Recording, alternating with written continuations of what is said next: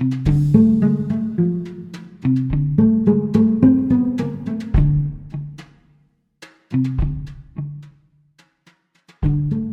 думаю, это же такая прям классическая история про то, что что-то от себя хотеть, того, чего у меня, в общем, может и нет.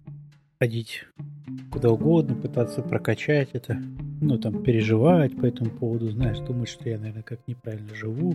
Ну, особенно, когда мы, знаешь, что-нибудь такое себе вот в качестве какого-нибудь условного идеала прям просто со стороны берем, не даже не свои вообще, а так, типа, где-то услышали, где-то увидели, понравилась идея, и так, типа, пытаемся под это дело подогнать. Ну, это же неплохо.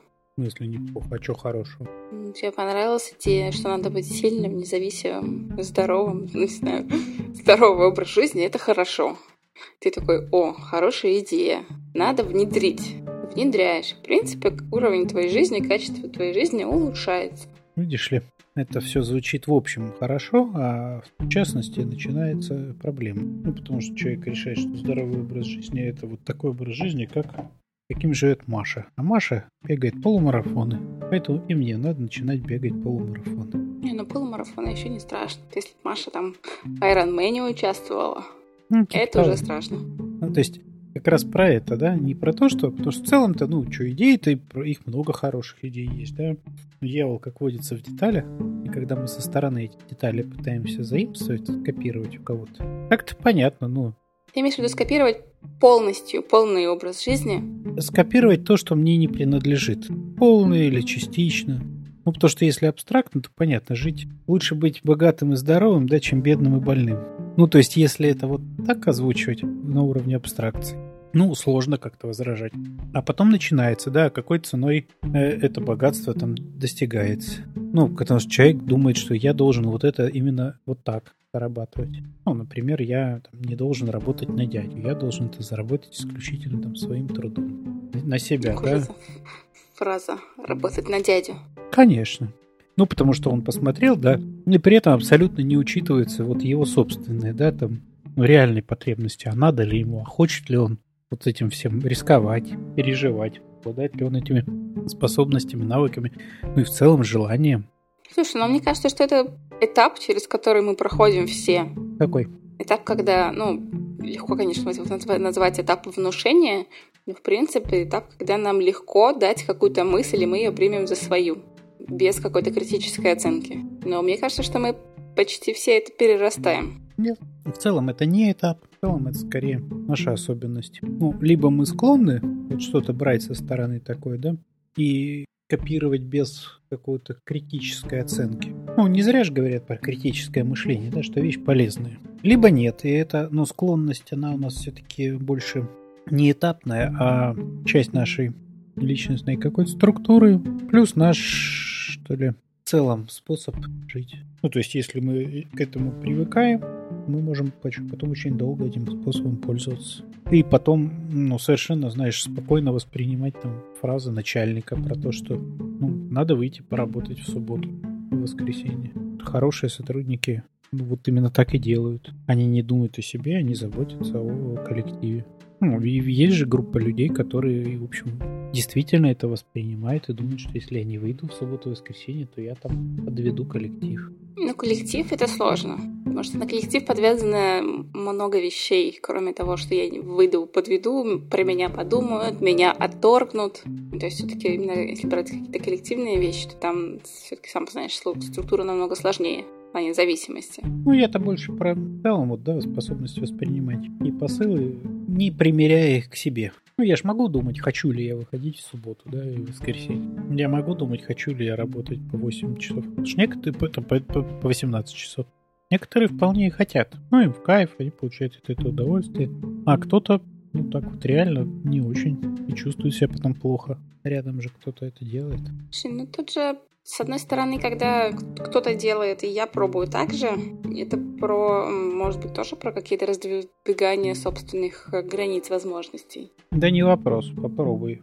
Ну, кто-то делает, пробуй. Вопрос, как ты дальше потом с этим обходиться будешь. Попробовала и сказала, да, ну это не мое. Ну, похоже, мне там не получается. Или, похоже, мне это не нравится.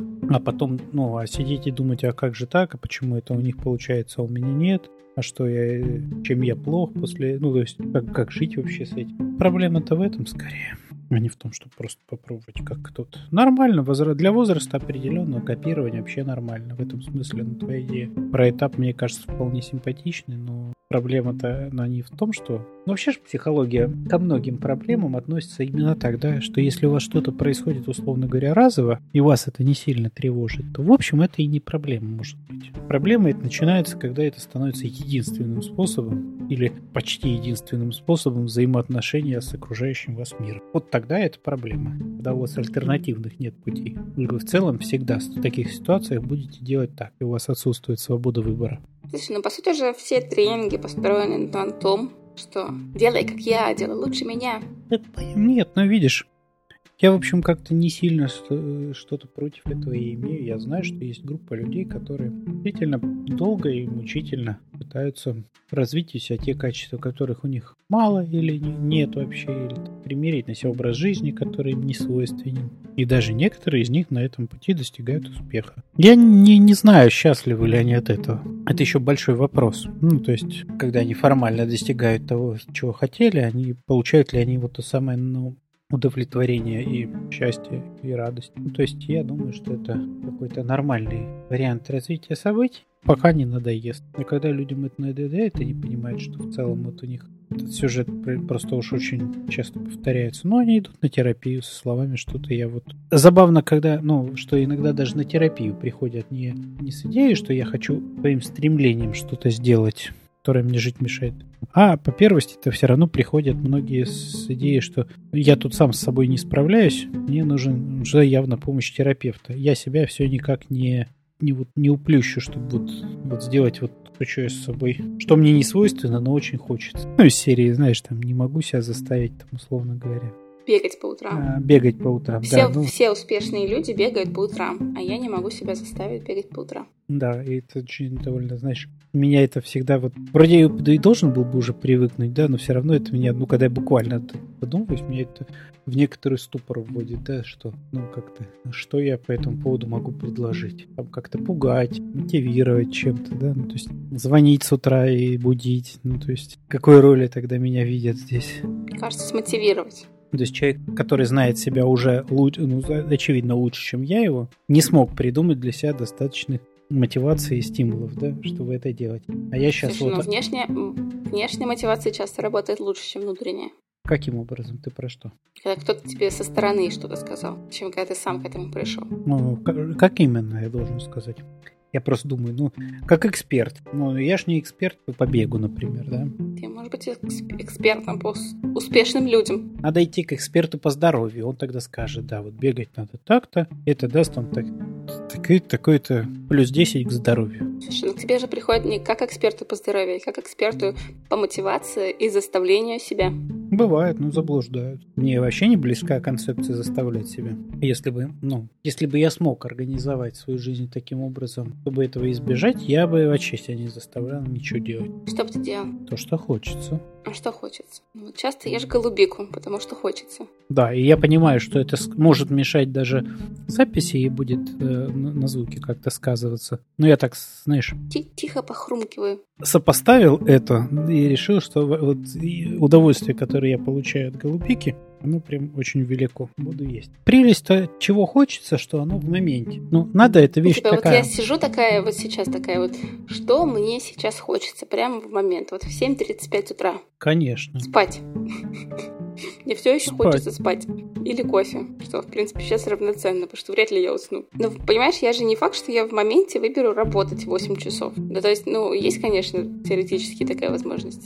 Что когда я закрою все свои хотелки, вот эти вот пятиминутки, я начну выбирать, хотеть что-то побольше. Ну, может, могу же не начать. Да, ну, видишь, я, например, про себя точно знаю, что я так или иначе могу себе доверять. Ну, то есть, если у меня вдруг, условно говоря, ну, не знаю, а зачем работать? Вот я хотел было это, ну, эту мысль как-то развить, но вначале решил тогда у тебя спросить, а зачем работать вот по 8 часов? Откуда эта сверхидея? Если ты работаешь в офисе, то у тебя есть план рабочий. Во сколько ты должен прийти, во сколько ты должен уйти. Но в моем случае я, конечно, могу работать не 8 часов. Я могу, могу работать 4 часа, могу работать 12 часов. То есть тут как бы сам себе график. Вот, прекрасно же. Ну, я не вижу смысла работать 8 часов так, по крайней мере для себя. Я могу придумать какие-то искусственные кейсы, почему человеку действительно лучше работать 8 часов. И это вот прям для него это какая-то такая штука, которая, ну, там, не знаю, позволяет сохранить ему какую-то эту мотивацию, не знаю, там, для него важность сохранения привычного расписания прям очень важна, то есть там иначе будет тревожиться, ну и так далее. Ну, то есть напридумывать-то можно, зачем ему нужно. Ну, я же про себя сейчас говорил, я подумал, что мне правда было бы прикольно вообще, ну, вот, ни, ничего себе не заставлять и делать вот то, что хочется. В целом это не такая уж и ужасная штука. Удивительно, что она многих пугает. Слушай, ну это такая привилегированная позиция про то, что я могу выбирать рабочие часы и работать мне или нет. Я не могу сказать, что мы ну, в смысле привилегированная, в смысле привилегированная позиция. Я не родился в семье, которая по, по, по, по, по праву своего рождения я получил вот возможность выбирать себе часы. Я выбрал себе такие работы и такой формат этих работ, которые мне позволяют так делать. Да, но не у всех есть э, возможности, причем здесь могут быть как интеллектуальные возможности, ну, то есть ну, не всем дано дана хорошая математика, так и какие-то локационные возможности, то есть если это какой-то маленький город, не у всех есть возможность переехать и получить хорошее образование. Им получается, что человек может быть немножко застрявшим, но в определенной вселенной в своей жизни. Соответственно, для таких людей фраза «ты можешь не работать 8 часов, делать то, что ты хочешь», она звучит из серии «А кто будет кормить моих детей, и мы все умрем с голода». Ну, видишь, я никогда не использую фразу «ты можешь не работать 8 часов». Ну, потому что я не знаю, может ли человек не работать 8 часов. Я могу про себя сказать, что я могу работать 8 часов. А то, что человек не может, понятно, что в моменте он может и не может. Для того, чтобы это получить, возможно, ему придется что-то сделать. И это сильно поменяет его окружающий мир, это правда. У терапии есть особенность такая, знаешь, что там очень сложно что-то поменять локально. Обычно это все-таки как-то распространяется шире. То есть сохраните мне весь мир, но, пожалуйста, сделайте, чтобы вот тут вот только вот это поменялось. Ну, это почти невозможно. Ну, за исключением каких-то... Ну, когда это касается образа жизни, за исключением каких-то действительно, ну, кусочков, которые связаны с чем-то, ну, там, какие-то травматические события, например, были, да, там с этим можно поработать, вот и то, безусловно, даже мы если с этим поработаем, и это где-то вот, условно говоря, в прошлом человек попустит, все равно на его нынешнее состояние, на его взаимоотношения с миром это тоже скажется. Но это как-то выглядит более локально. А когда человек говорит, что хочу там, не знаю, вставать в 7 утра и бегать, ну, понятно, что речь идет не об этом, да, Речь идет о том, что ему придется поменять распорядок дня. Вообще много чего в своей жизни перестроить. И это не вопрос мотивации, вопрос перестройки его образа жизни. Слушай, если я хочу перестроить свою жизнь, но я знаю, что это повлияет на мои отношения,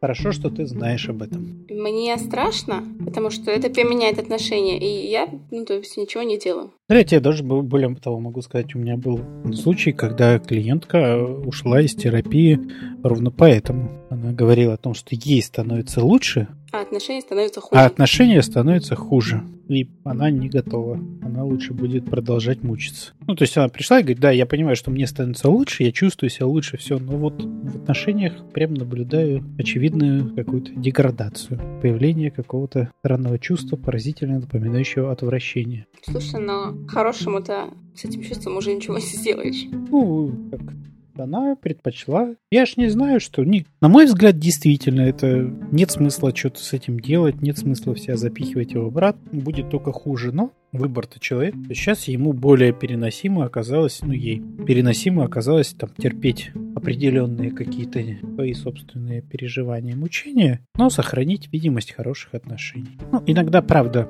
знаешь, люди могут так сделать, просто отложить решение какой-то проблемы на момент, когда у них будут для этого силы. То есть понимают масштаб трагедии и говорят, ну окей, я понимаю, сейчас что это надо сделать, но, но не сейчас. Хорошо, а если это на этапе страха? Вот я думаю, хочу я начать бегать по утрам, но тогда я буду в лучшей физической форме, чем мой муж, и это скажется на наших отношениях. Не знаю, каким образом. Ну вот я так думаю. Я ленивый терапевт. Я за клиентов бегать не буду. Не хочется, страшно, не бегай. Но проблема-то не, не, не в этом же. Проблема в том, что страшно за, за отношения.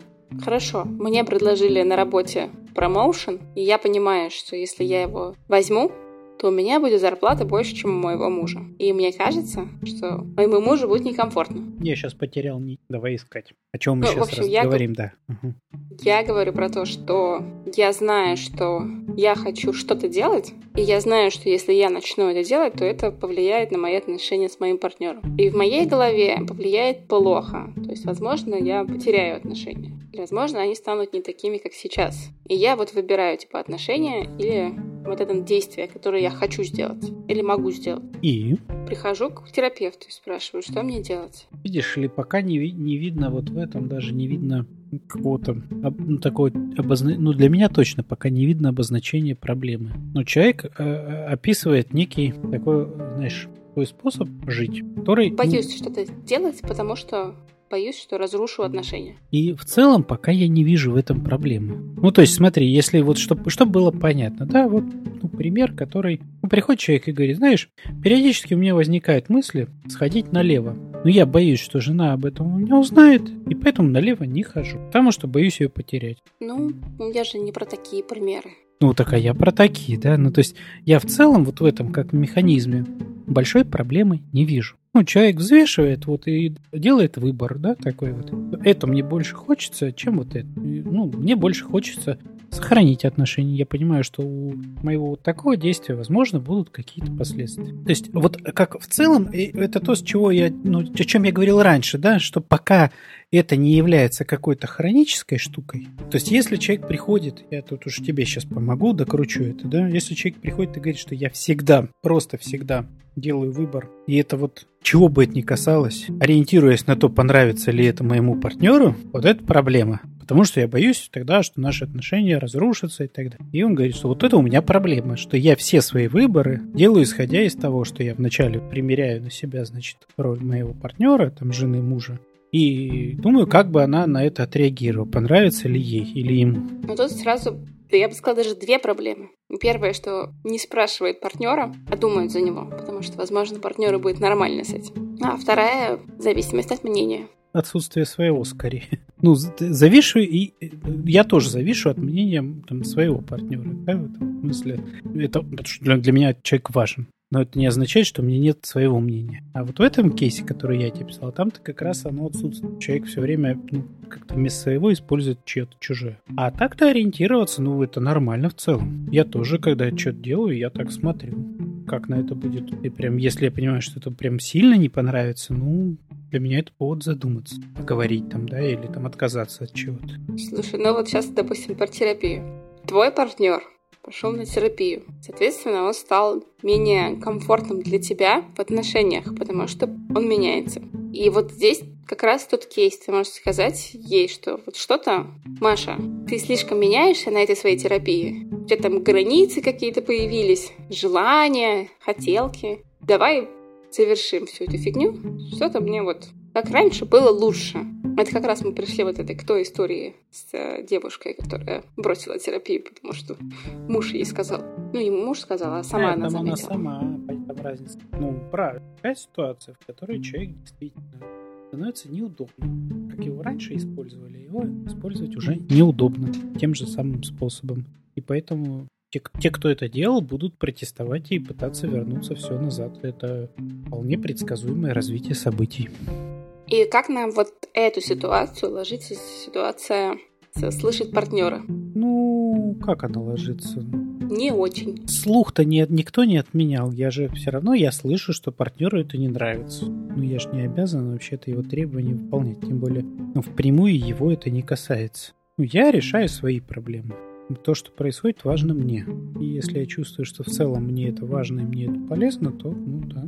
То, что его это не устраивает, ну, Возможно, это повод ему обратиться на терапию. Ну, либо разорвать эти отношения. Но в конце концов, действительно это возможно. Ну, если меня использовали только вот в той ипостаси, которая была до терапии, ну да, у меня тут выбор не очень большой. Мне ставят ультиматум, говорят, что либо это вот, вот так, либо вот так, ну, Что-то надо выбирать. Некоторые выбирают, некоторые выбирают уйти из терапии, например, да, и прекращают.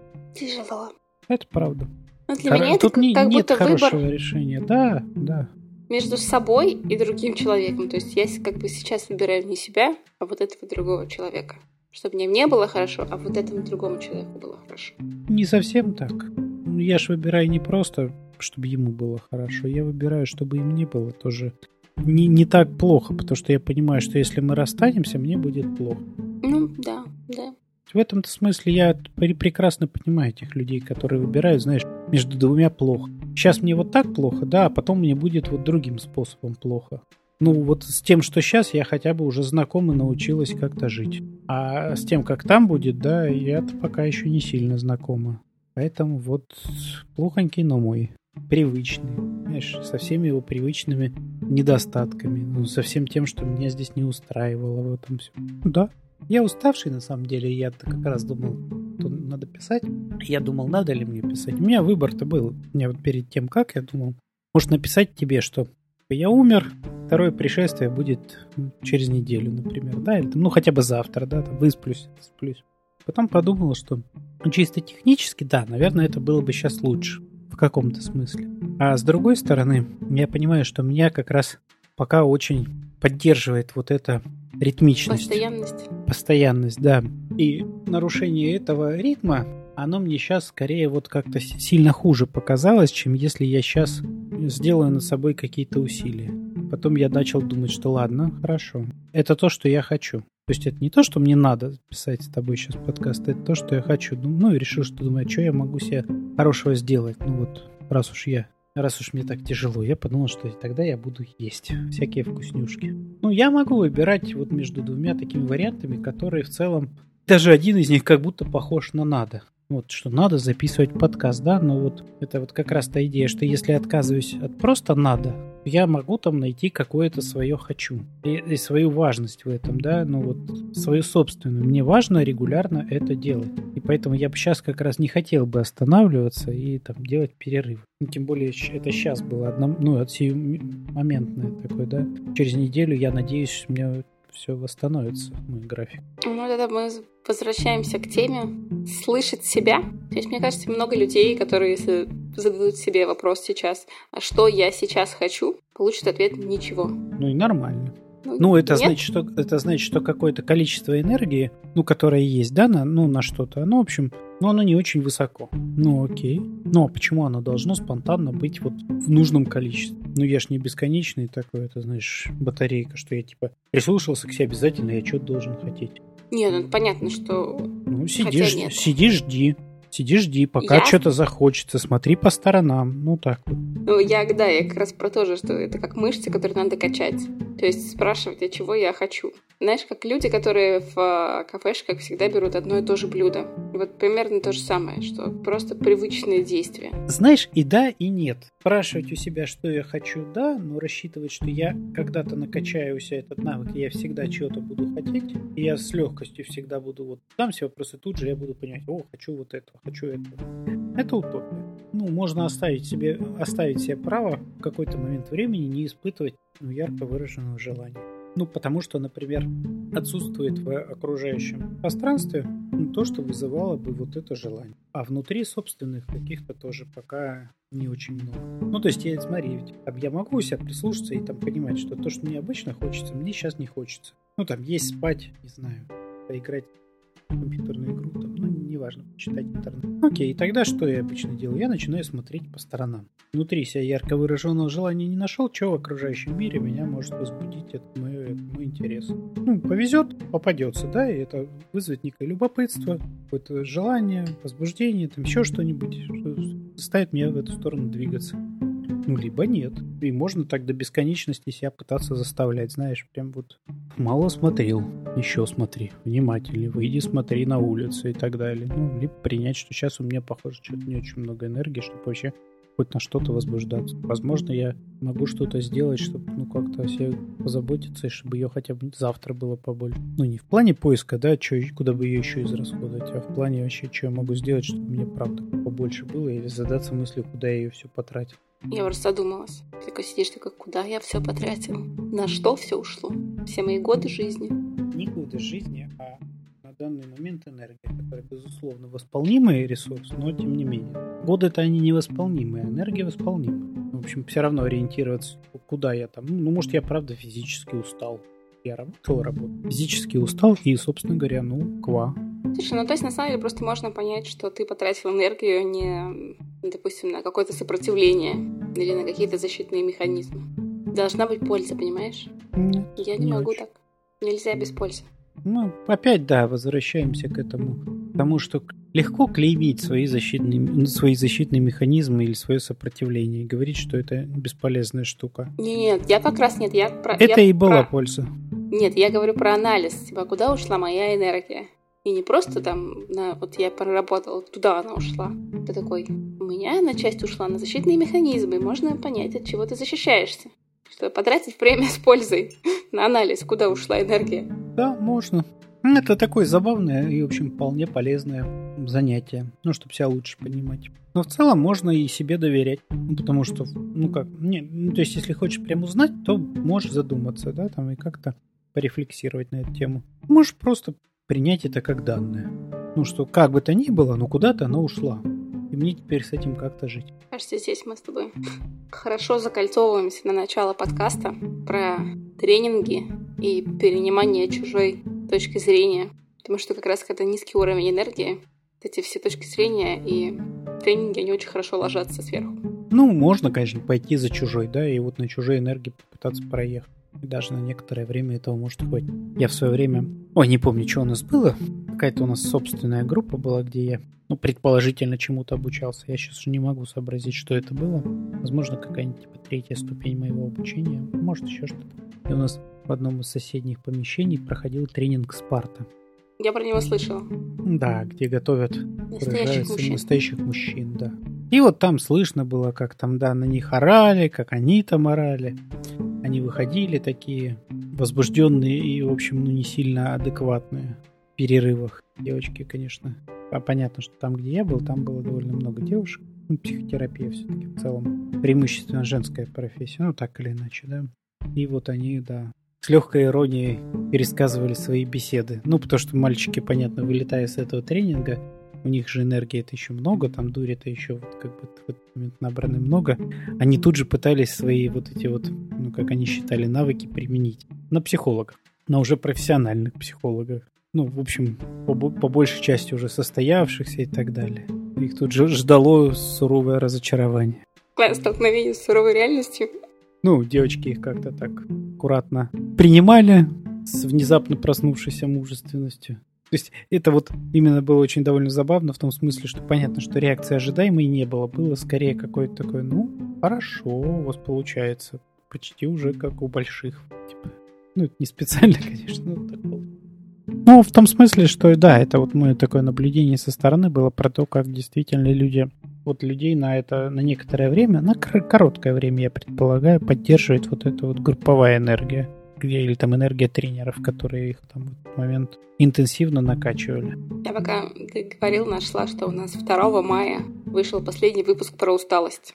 Это был наш, видимо, первый выпуск про усталость. Я вот посчитала, что прошло уже три, три месяца. Через три месяца мы с тобой опять заговорили про усталость. Примерно наш цикл усталости. Трехмесячный. Это я про то, что как раз все это циклично, что мы набираем энергию, потом у нас ходит на нет, и потом опять начинается этот цикл. У кого-то просто он длиннее, у кого-то короче. Вот у меня, видимо, такой примерно трехмесячный. Потому что в прошлый раз это была моя усталость, не твоя. Ну да. Видишь, у меня-то сейчас и нет усталости как таковой. Ну, у тебя вхождение в новый старый ритм. Да, и у меня сейчас там от того же подкаста нет усталости, от работы нет усталости. У меня есть просто некоторые... Ну, то есть это можно, конечно, назвать усталостью, но она такая локальная в том смысле, что это скорее я вот я бы это назвал «я не выспался». Вот, кстати, интересно, вот, видишь, да. у меня нет усталости от подкаста, у меня нет усталости от работы. У меня есть физическая усталость, из-за которой мне тяжело делать работу, допустим. То есть она вот не связана с работой. И тут я поняла, что, наверное, реально есть усталость от чего-то. Я устал от работы. И больше туда не хочу. Ой, это совсем уже такая штука. Видишь, я думаю, что... Ну, даже в моем случае я сейчас как будто говорю, что я не выспался, и мне так вот, ну, как будто ну, сложно проговорить про то, что я устал. И в целом, ну, мы склонны это делать тоже, да, ну, я не исключение про то, что нам проще как-то что-то по-другому это сформулировать, чем сказать, что ну да, я устал. Мне сейчас вот нужен перерыв от той же работы или еще от чего-то. Ну вот конкретно в моем случае мне, конечно, перерыв сейчас не нужен, потому что мне скорее нужно просто войти в этот ритм и, и меньше работать. Наверное, я так думаю. Слушай, ну, иначе я буду уставать, да. Путешествия, они же примерно работают как групповые тренинги. Вот те люди, которые такие, я устал, хочу в путешествие. И вот я такая. Вот ты я знаешь, тебе могу пути... сказать. У путешествия есть очень такой... Вот я не знаю про что... А что ты имеешь в виду про групповые тренинги? То есть за своей мыслью пойду сейчас, а то у тебя была какая-то твоя про группу. Нет, я про то, что это, вот, когда низкий уровень энергии, хочется что-то сделать, поменять обстановку и от чего-то подзарядиться. И то есть можно сходить, не знаю, на групповой тренинг, подзарядиться там, вот это хей-хей, ты такой молодец, я не знаю, и так далее. А, а можно ты такой на три дня уехал в путешествие и тоже подзарядился. Ой, слушай, про путешествия там же, ну, видишь, там есть какая-то понятная история. Во-первых, это точно новые впечатления почти всегда. Ну, то есть картинка визуальная, э, не знаю, температура другая, еще что-нибудь другое. Да? Было вода сверху в Питере, а тут вода снизу на море, да, это прям совсем по-другому ощущается. Это раз. Вторая история, что я, когда путешествую, ну, большая часть из нас мы получаем такой легальный способ не делать то, что мы делаем дома. Ну, потому что, ой, ну я в роуминге, ой, здесь интернет не очень хороший. Ну и работать вот телефона или планшета не так удобно, как дома с большого компьютера и так далее. Ну, то есть, и мы для себя это находим этому вот такое объяснение, что, ну да, это неудобно, и поэтому, ну окей, и, в общем, да, это очень хорошо. Можно тоже понять, что если я выбираю какие-то места прям из раза в раз, в которых плохой интернет, и проблемы до меня дозвониться, возможно, это что-то означает. Это же неспроста. Почему я не еду вот в более цивилизованные места, а выбираю именно такую глухомань, где до меня, ну, и я формально продолжаю говорить, что, ну да, конечно, если сможете дозвониться, звоните, я там всегда, пожалуйста. Но... Я телефончик выключаю. Ну, таким вот ненавязчивым способом я, да, делаю это, чтобы меня не достали. Это вполне хорошо работает, если очень сложно, ну, как-то, не знаю, там... Ведь и правда многим людям сложно, например, ну, как-то не отвечать на рабочие звонки или на рабочую переписку, что еще сейчас, вот, да, это же появилась такая, ну, новая тенденция. Если раньше звонили, и там люди отключали телефоны. Мой папа, например, я совершенно точно помню, он там на выходные дни, когда ему нужно было когда у него был риск, что что-то там может случиться такое, и им позвонят, а у него ненормированный рабочий день, и, соответственно, он должен это... Он отключал, мог легко отключить телефон и сказать так, вот, типа, сегодня у нас телефона нет, домашний ну, телефон еще проводной такой, да, не, не мобильный даже. И, типа, ну, Я вот. когда работала еще в диджитал-агентстве, э, у нас был такой тяжеловатый клиент, слож, сложный, за очень-очень много правок, очень много было хотелок за очень небольшие деньги и за очень короткий срок. То есть мы собрали вообще все, что можно было плохого в одном кейсе. И получилось, что а, а у меня был запланирован отпуск на майские, но при этом уже за этот месяц меня уже так там выколбасило от всех этих звонков, писем, переделок и так далее. Ну, там довольно было много еще моих ошибок на старте, конечно, то есть это не только клиент, но и я там тоже а, зафакапилась. И в отпуске я никак не могла расслабиться. То есть я все время читала эти рабочие чаты, что-то там проверяла, хотя все делегировала. в какой-то момент я перепутала чаты, и вместо того, чтобы написать а, своему менеджеру по продажам, который ведет этого клиента, я написала в общий чат с клиентом, я написала Юра, это твой худший клиент. И, естественно, клиент это прочитал. В общем, меня, конечно, отстранили от проекта. Ну, как отстранили? Я работала, но я больше не общалась с клиентом, это было их право. Да, и вот это же это ж современная беда, вот эти все чаты и еще что-то. Когда, если раньше это можно было как-то заизолироваться, да, ну и даже сейчас там, ну как-то еще можно попытаться сделать, то вот очень сложно сейчас объяснить, кроме как сказать, что я не хочу, почему я не переписываюсь, не читаю и так далее, да. Ну, то есть, по сути, сейчас, да, очень сложно там сказать, что, ну, у меня нет вообще интернета в течение суток. Ну, это прям очень редкая история сейчас. Для того, чтобы, по крайней мере, прочитать там десяток сообщений. Это ж не что-то сверхъестественное, и при любом качестве интернета, так или иначе, в какой-нибудь WhatsApp, Telegram, Slack, еще куда-нибудь это обязательно пролезет. Поэтому, ну да, а вот тут сложность сказать, что я не хочу. Это мои выходные дни, и я в них принципиально не работаю.